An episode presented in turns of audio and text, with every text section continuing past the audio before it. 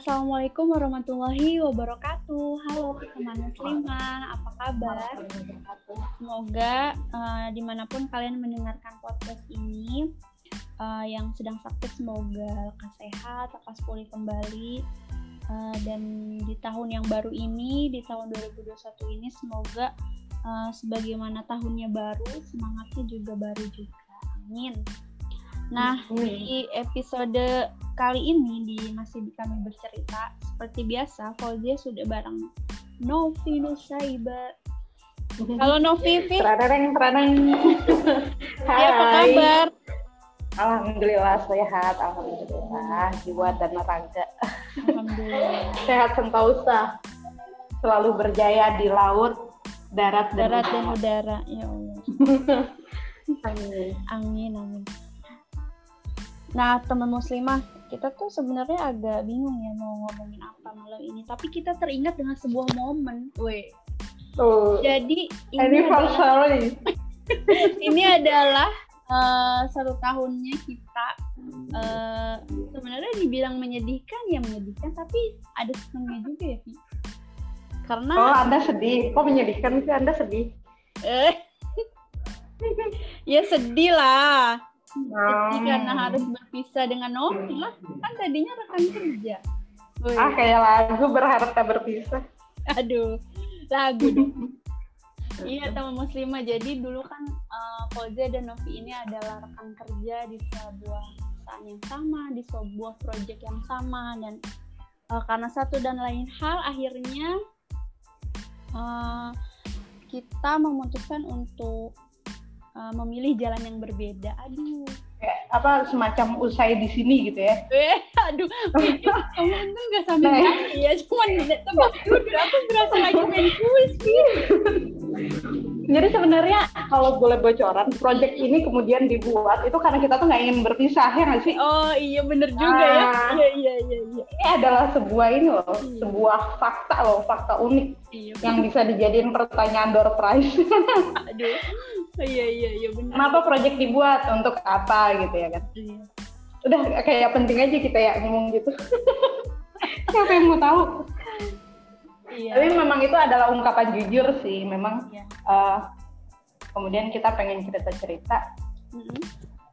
Hmm, ternyata udah setahun gitu kan uh, um, masa di mana kita akhirnya nggak menjadi teman kerja lagi ya mbak ya Iya, tapi kemudian jadi teman teman ngobrol. Iya temen ngobrol. teman hidup untuk sama-sama kita saling sharing. Iya, benar. Itu yang penting sih. Kita perlu eh menjaga silaturahmi. Itu yang penting. Nah, ngomong-ngomong soal tadi ya momen kita setahun udah tidak jadi kerja.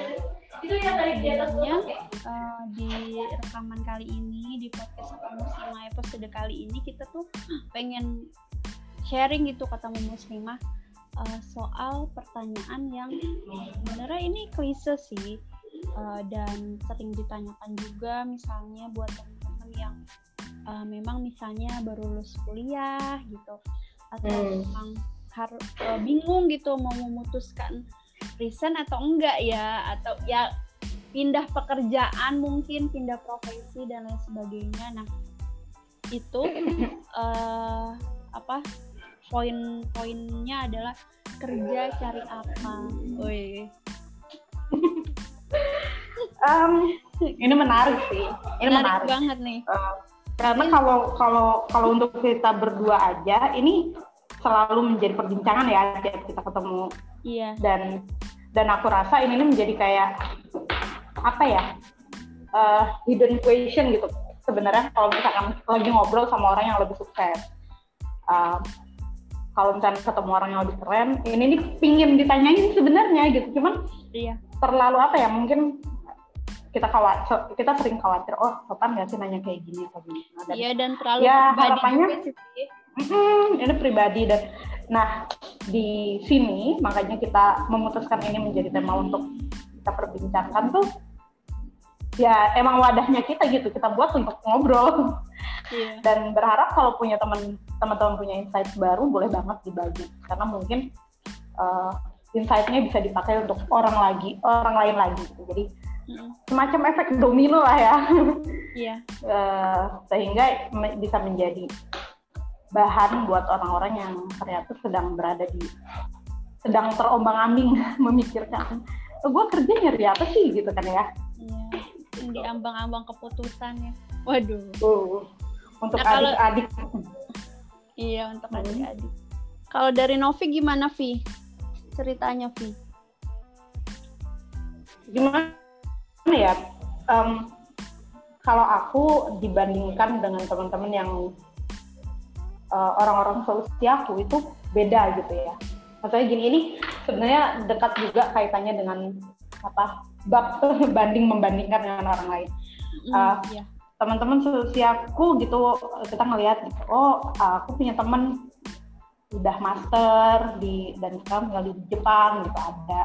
Kemudian aku punya teman yang uh, dia itu pakatnya udah bagus di bank gitu misalnya.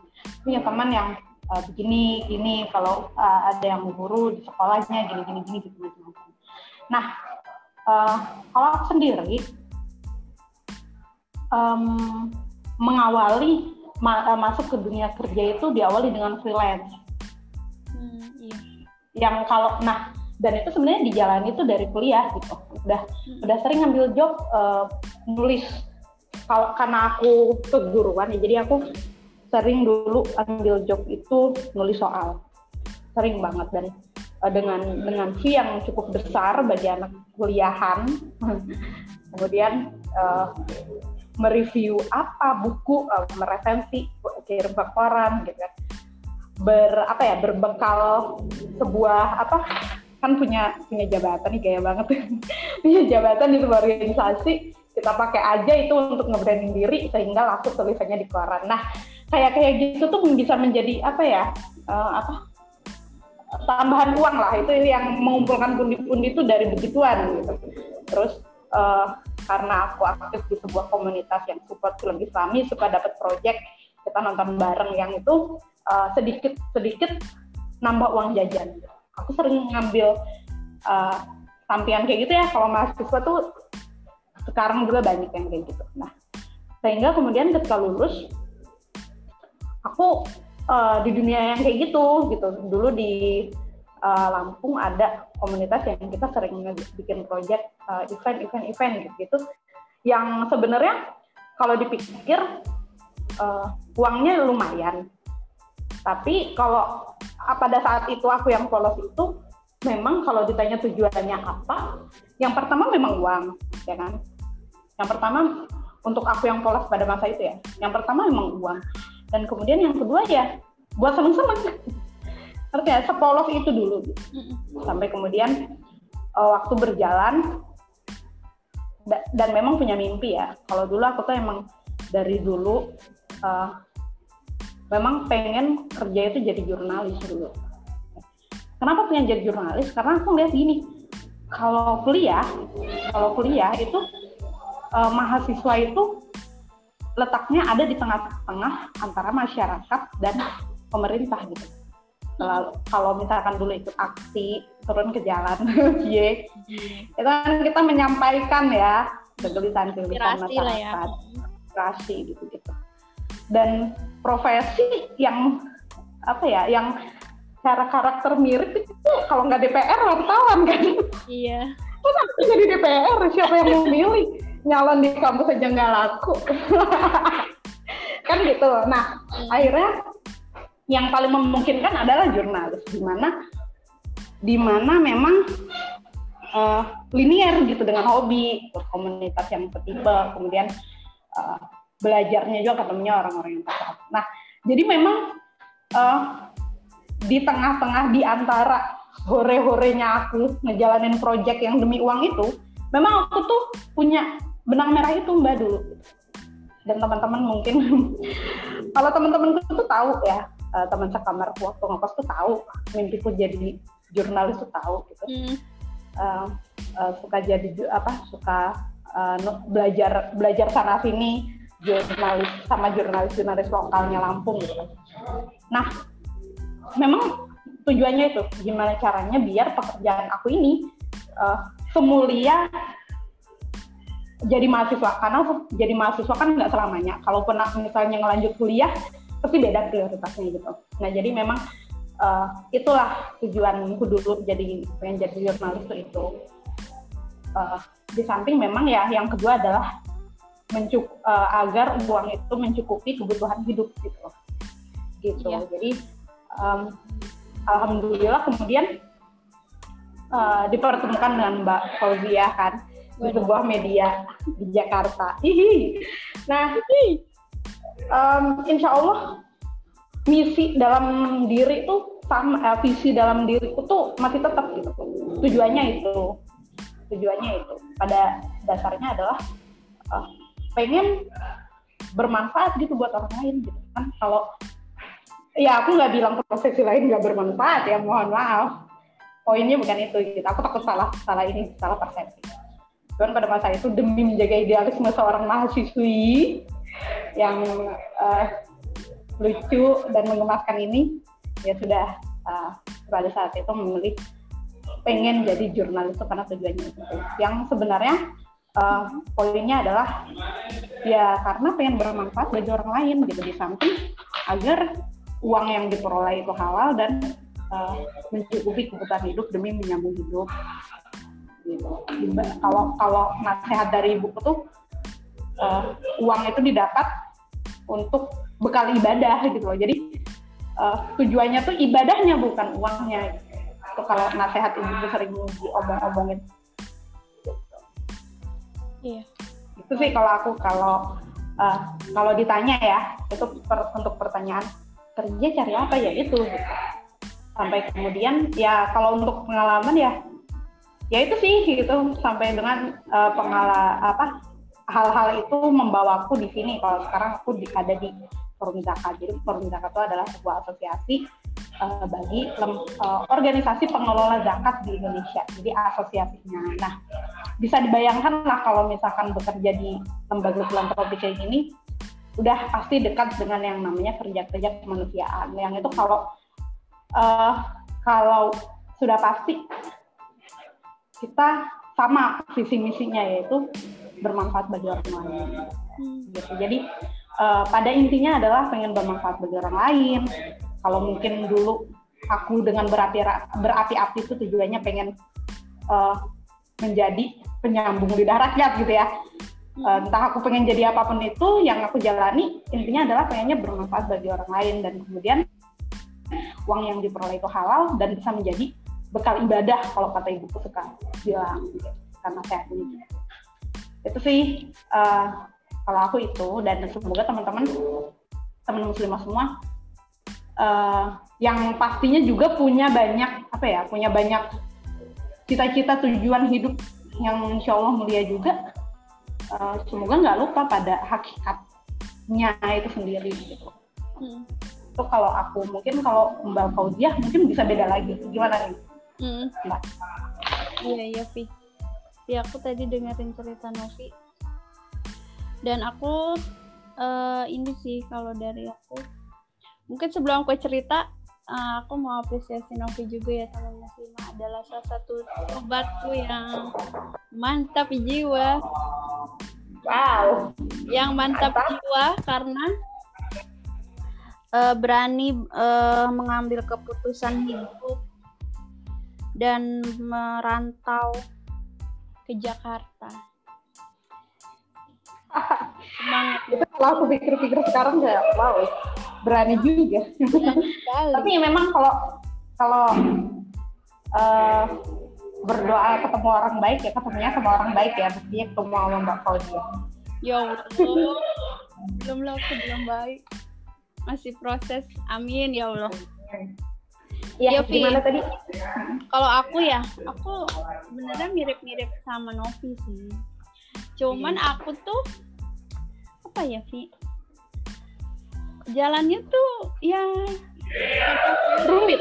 Apa lebih gampang? Oh, kadang belok kiri, kadang puter balik. Aduh. Sama lah, Fir.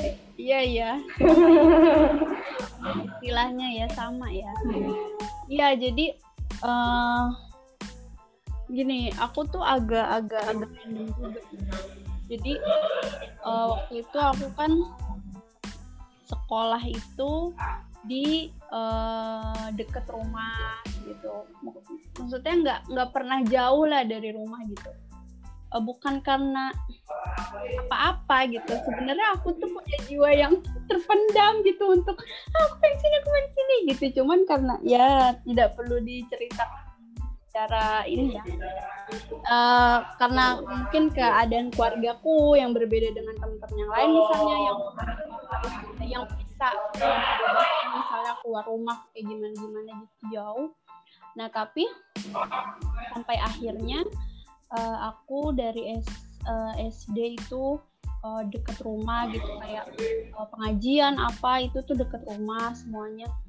Nah sampai akhirnya aku uh, bilang ke ibuku aku pingin uh, sekolah yang beda kota gitu walaupun gak jauh ya kan di Depok uh, jadi aku mondok di Bogor atau itu pondok pesantren Nah dari situ tuh aku ketemu teman-teman yang uh, dari kota, luar daerah yang namanya santri ya pondok. Nah itu tuh uh, kecakrawala aku sih soal uh, kehidupan di luar sana gitu. Terus uh, karena di pondok ya mungkin uh, giroh aja giroh, giroh belajarnya, giroh bacanya Nah, itu I feel you. Iya, itu ini yeah. banget ya, kenceng banget gitu. Dan itu aku banyak baca buku tuh di pondok waktu SMP. Dari majalah, dari buku-buku novel, misalnya kayak gitu-gitu dan uh, itu yang bener-bener buka pikiranku untuk uh, jadi perempuan yang lebih lebih mandiri gitu. Apa namanya?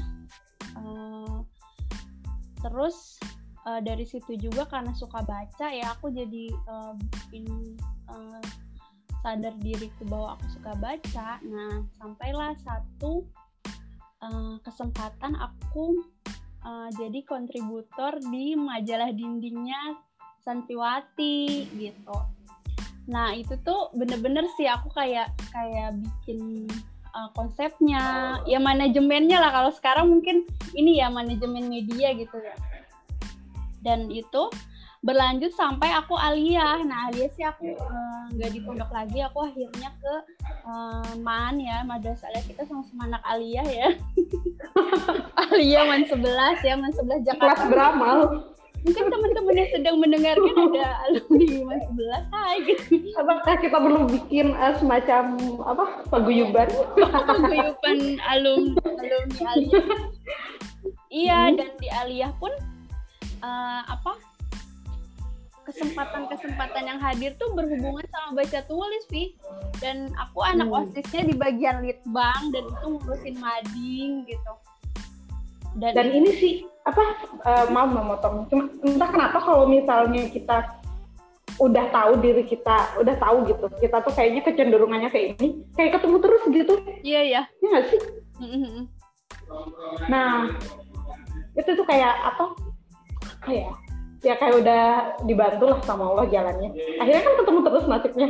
Iya ketemu ada aja gitu ya jalannya dan hmm. ya sih itu aku terus gimana tuh? Uh, dari situ nah di SM di aliyah ini waktu zamanku ya nah kalau sekarang udah ada udah ada jurusan bahasa Vi.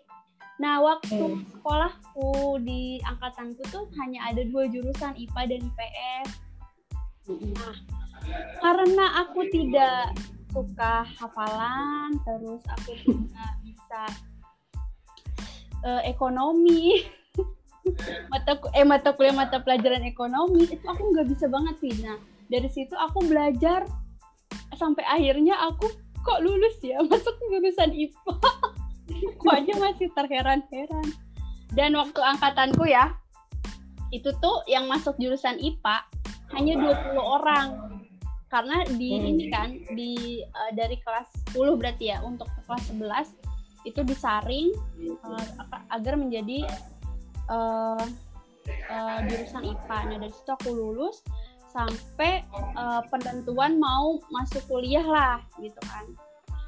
Uh, nah dari situ uh, dari karena jurusannya IPA ya banyaklah kesempatan-kesempatan soal uh, uh, apa analis kimia terus ya kayak misalnya ikut SNPTN gitu-gitu ya uh, terus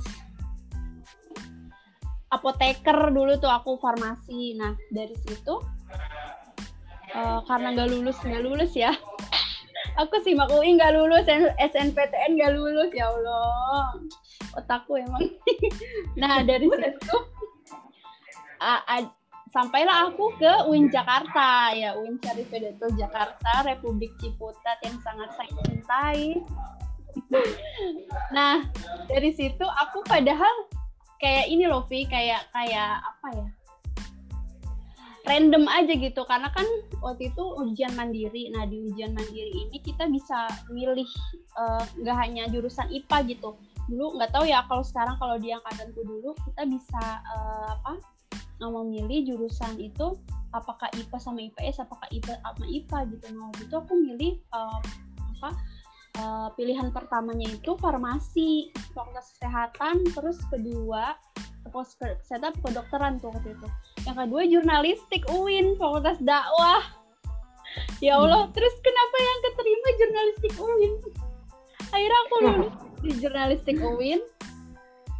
Padahal itu sangat ditentang ya sama ibuku ya karena uh, apa ibu kan single parent ya ya hmm. agak takut juga tuh oh, gimana anaknya perempuan gimana kerjanya loh. nanti gitu iya gitu. kerjanya nanti gitu kan jadi ini uh, tersesat di jalan yang benar nih ceritanya nah itu bisa bisa jadi ya karena ya uh ah.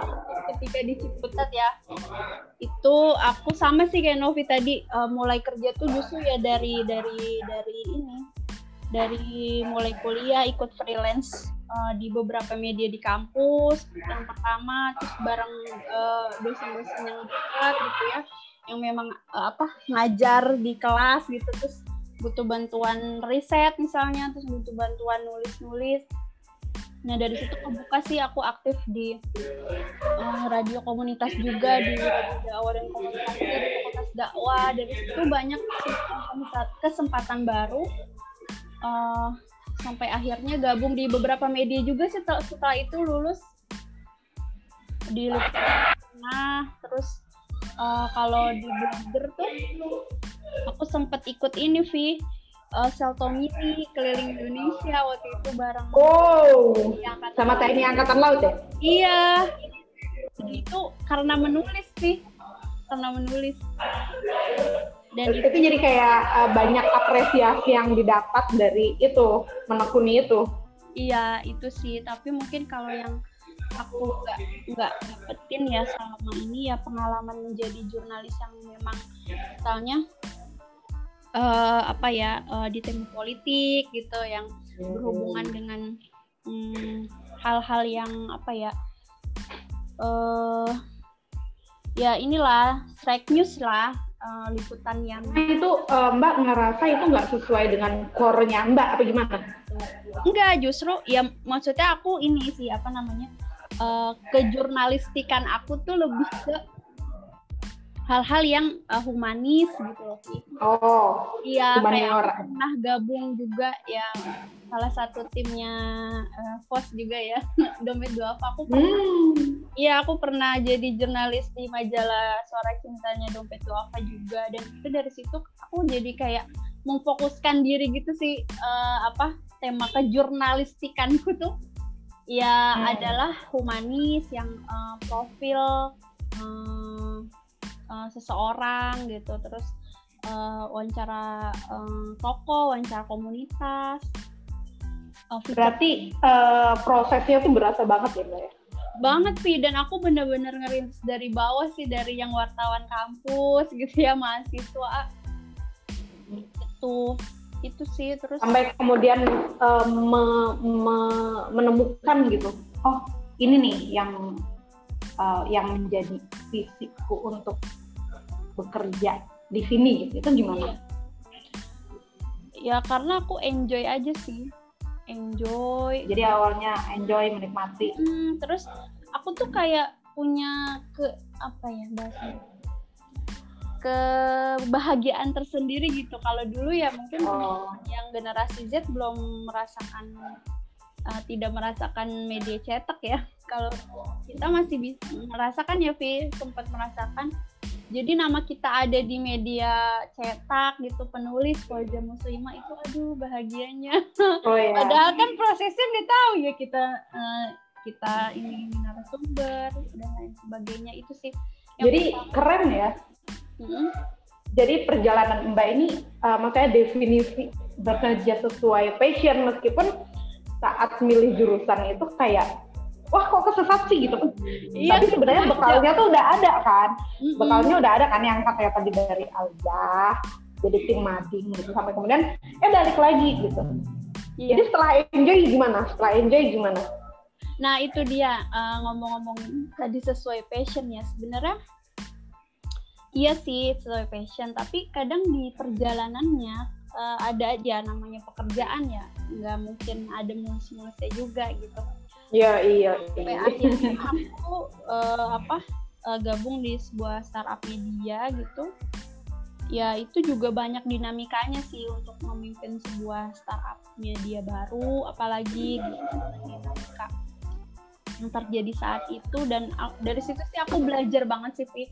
belajar banget bahwa untuk uh, bekerja gitu untuk uh, ya mencari uang lah gitu ya dalam tanda kutip uh, tidak hanya butuh passion gitu tapi juga pun butuh visi misi yang sama visi misi yang jelas gitu uh, agar uh, ke depannya dan hari harinya gitu sehari harinya bukan hanya uh, visi kan kita ini ya mikirin masa depan gitu uh, ke depannya hmm. jangka panjang lah gitu kalau misalnya hmm. planning ya tapi untuk kegiatan sehari harinya gitu karena kita bekerja as a team gitu teamwork ya perlu ada uh, yaitu visi misinya sampai akhirnya aku uh, apa dengan berat hati ya sebenarnya memutuskan untuk resign lalu ya datang lagi kesempatan-kesempatan lain uh, dari segi uh, pendidikan ya.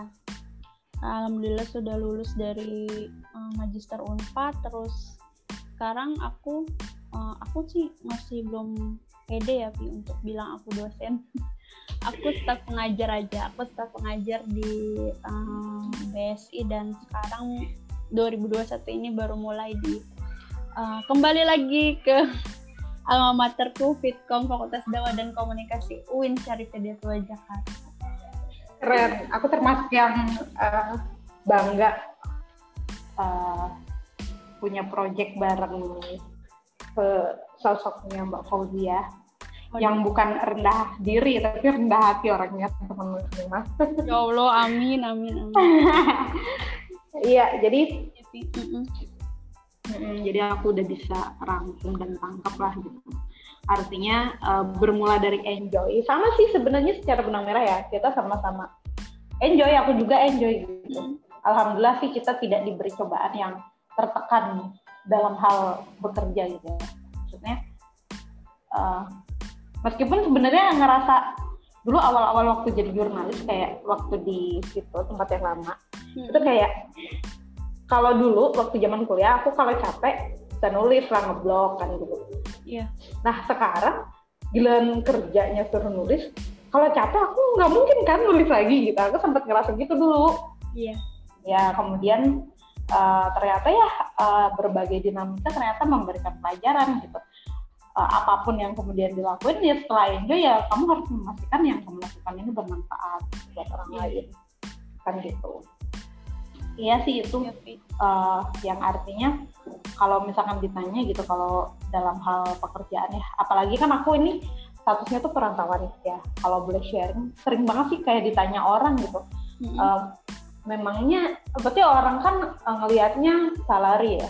Emangnya gajinya gini emangnya apa emang sesuai dengan apa dengan kamu uh, keluar kota gitu misalnya gitu yeah. sementara ya bukan aku sombong atau gimana gitu kan maksudnya kalau di Lampung aja ya aku bisa menjual diriku ke tempat-tempat yang mungkin menjual diri itu maksudnya jual iya. potensi yeah. ya yeah, maksudnya yang masih ada juga yang nerima gitu maksudnya aku pulang ke kampung halaman juga aku pasti bisa bergerak kan bahasanya gitu ngapain sih harus keluar kota gini tapi ternyata uh, memang ini ya pelajaran hijrah ya. Beda aja gitu beda yang kita dapetin beda tantangannya beda yang semoga itu bisa dibawa pulang ya. Artinya bisa kita pelajarin bisa kita bagiin ke orang lain gitu pelajaran. Hmm. gitu sih. Jadi nggak um, melulu soal uang meskipun kita memang hmm. kalau nggak ada uang pusing gitu kan rasanya gitu. Yeah. tapi ini kita lagi nggak bicara uang gitu ya ya nikmatilah masa aku sadar sih maksudnya. Ya lalu bila bisa bilang gini karena nggak ada masalah keuangan gitu. Ya memang makanya kita nikmati masa-masa kita bisa idealis gitu. Iya. Gitu. Dan uh, bersyukur gitu Allah tidak memberikan cobaan. Dalam hal ini kan ada tuh orang yang cobaannya uh, kalau ini aku lepas aku nggak bisa hidup misalnya gitu kan. Hmm. aku bersyukur tidak dalam kondisi-kondisi yang demikian maka oke okay, kita akan idealis karena bisa karena kita masih bisa dan mampu iya so. Gitu. benar dan apalagi teman-teman di luar sana misalnya yang tidak punya apa ya keterbatasan atau tidak punya eh, hal-hal uh, yang bisa uh, apa membuat uh, jalan belok lah gitu dari mencapai mimpinya gitu uh, ya hmm. kenapa nggak nggak nggak mulai dari awal dan kenapa nggak uh, ya maju terus aja gitu untuk untuk untuk memperjuangkan apa yang diinginin gitu. Ya memang harus, iya sih bener, memang harus maju terus. Kalau mungkin apa ya, memang nggak, memang ini, memang kita tuh emang harus berkorban gitu. Iya. Minimal tuh korban perasaan lah ya. Iya. Minimal tuh makan hati gitu, korban perasaan gitu. Jadi emang, ah, sih kalau bahasa kerennya mungkin no pain no gain. Aduh, saya seperti familiar dengan istilah itu. Kuat loh, no pain no gain. Nah, nah, emang harus ini, emang harus kita harus kita, kita, kita tuh harus membayar sesuatu gitu untuk yang kita dapat. Iyalah. Siapa yang menanam itu yang menuai gitu. Jadi Um, minimal itu uh, korban perasaan gitu. Uh, aku juga pernah ada di kondisi yang tersudut kan mungkin ini secara spesifik cerita mbak Fauzia tahu dan kita harus hadapin aja gitu iya karena ya pasti emang ini sih pokoknya setelah kesulitan ada kemudahan hmm. kalau belum ketemu mudah ya berarti sulit aja berarti sulitnya belum terlalu sulit iya benar juga gitu. oh. Iya dan setelah kan kemudahan nanti kesulitan lagi. Iya.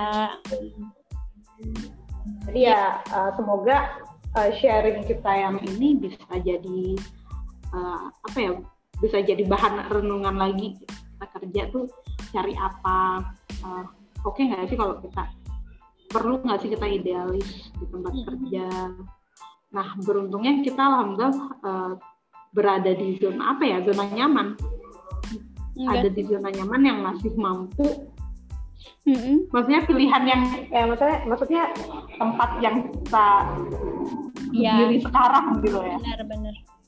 Itu kita uh, cukup nyaman untuk bisa idealis gitu. Mm-hmm. Tapi kita juga ada di kondisi seperti ini setelah ada di tempat yang tidak nyaman kan. Hai.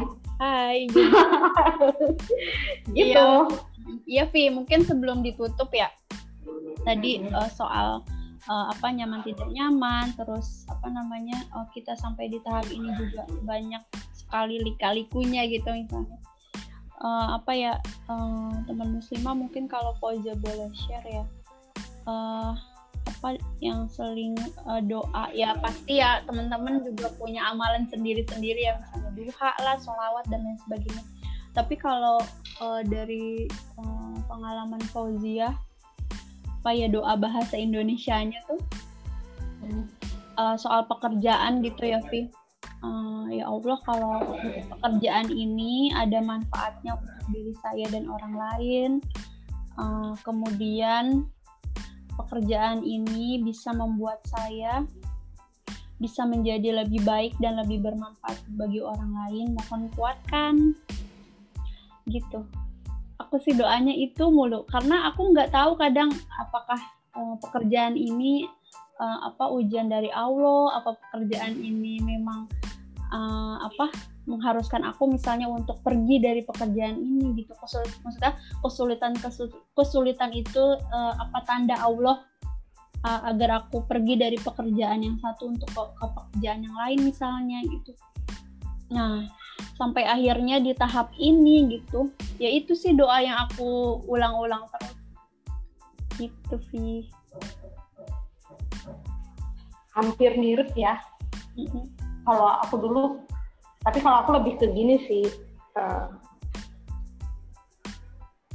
kalau misalnya pekerjaan ini mendekatkan aku padamu kalau aku lebih ke itu. Iya benar. Mm-hmm. Kalau aku kalau aku lebih ke itu yang aku tekankan aku highlight. Uh, karena aku takut waktu sebenarnya alhamdulillah nggak pernah sih. Takutnya apa ya lalai kalau bahasanya. Iya. Lalai. Uh, aku takut berada di tempat-tempat yang lalai. Hmm. kemudian uh, aku sempat ada di kondisi yang wah atasan aku ya ini tempat yang lama. Atasanku ini kayaknya visinya nggak sesuai nih nggak sama nih cara cara, cara pikirnya tuh mm, cara pandangnya beda Nah, aku, waktu itu aku sempat di tempat kerja yang kayak gitu, wah ini kayaknya beda deh. Uh, kayaknya orientasinya nggak nggak sama. Aku nggak peduli ya dra, uh, sama drama-drama tempat kerja yang pada umumnya, selama itu visinya sama dengan atasan kita, aku oke, okay, misalnya visi perusahaan. Gitu. Nah, tapi uh, di tempat yang lama kayak gitu, dan kemudian ah bisa-bisa lalai nih. Gitu. Nah, yeah. makanya pada saat itu aku berdoanya gitu dan saya ada di sini sekarang gitu. nah itu semoga bisa jadi ini ya bisa di highlight teman-teman gitu. kayak jadi uh, apa-apa yang maksudnya nggak nggak cuma pekerjaan ya bahkan dalam hal memilih jodoh pun yang bisa mendekatkan kita juga sama Allah gitu lebih dekat gitu hmm. jangan bikin lalai justru gitu. semoga Semoga begitu, semoga sama. Amin ya Allah ya Rabbal Alamin. Jadi uh, inilah malam anniversary kita. Sebenarnya nggak tepat ya, ini udah tanggal 15. Ini yeah. kalau typingnya tanggal 15. Uh, eh, aslinya awal tahun banget, awal tahun baru 2020 oh. saat banjir Jakarta ya Allah yeah. saat itu. Sungguh sangat terkenang jadi mungkin uh, ini nih uh, cerita-cerita yang banyak side jokes-nya sebenarnya di antara hmm. kita. Jadi uh, semoga bisa diambil yang baik, dibuang yang buruk tentunya. Iya. itu. Oke, okay, mungkin itu ya biar nggak terlalu panjang banget ya. Nanti jatuhnya malah curhat yang agak iya, dari takut kelabasan. Iya. Oke teman muslimah terima kasih yang sudah mendengarkan uh, Fauzia dan Novi di episode kami bercerita kali ini. Uh, jangan lupa uh, dengerin podcast Sapa Muslimah uh, di platform Anchor FM, Google Podcast dan Spotify. Kita juga sudah hadir di beberapa akun sosial media uh, di Instagram di @sapamuslimah.id, di YouTube Sapa Muslimah Project dan di Facebook ada uh, Sapa Muslimah. Oke, teman muslimah terima ya, kasih Novi. Hmm? Um, hmm? Hmm, itu tadi uh, jangan lupa follow-follow. jangan lupa follow-follow nanti uh, kalau yang pengen bergabung bisa langsung DM, bisa langsung WA dan lain-lain. Uh, balik uh, balik lagi ya diulang-ulang lagi semoga uh, ini juga bisa bermanfaat. Nggak nggak membuang waktu teman-teman dalam mendengarkan dan menyimak. Gitu. Oke. Okay. jadi aja itu aja. Iya. Terima kasih Novi. Sama-sama Mbak Fulvia Iya. Tetap uh, semangat di tempat kerja barunya ya. Iya, Novi juga. Allah. Barakallah ya. Oke, okay. okay, itu aja teman muslimah. Hmm, aku pamit undur diri ya, Mbak. Ya, aku juga. Terima kasih sudah mendengarkan podcast Sapa Muslimah, teman cerita kamu. Assalamualaikum warahmatullahi wabarakatuh. Waalaikumsalam.